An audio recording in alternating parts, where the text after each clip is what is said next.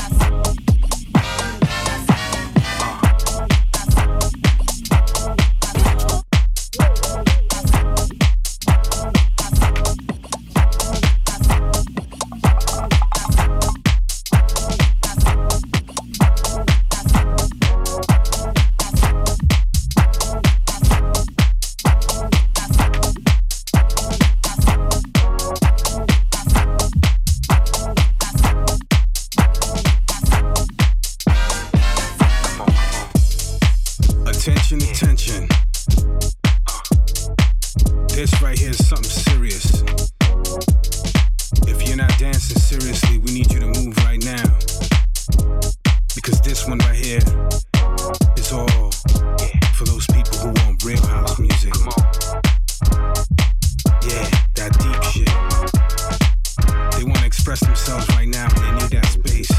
So if you're fooling around with a drink in your hand, get out the way, come on.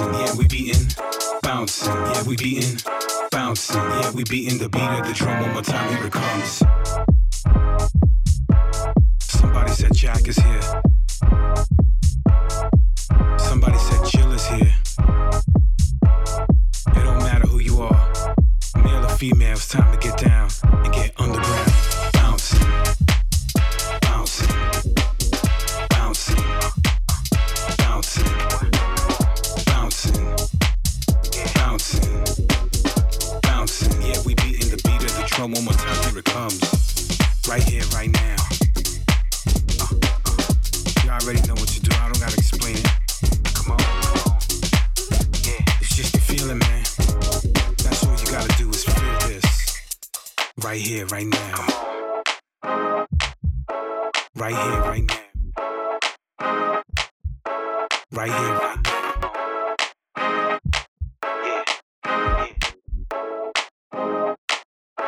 bouncing.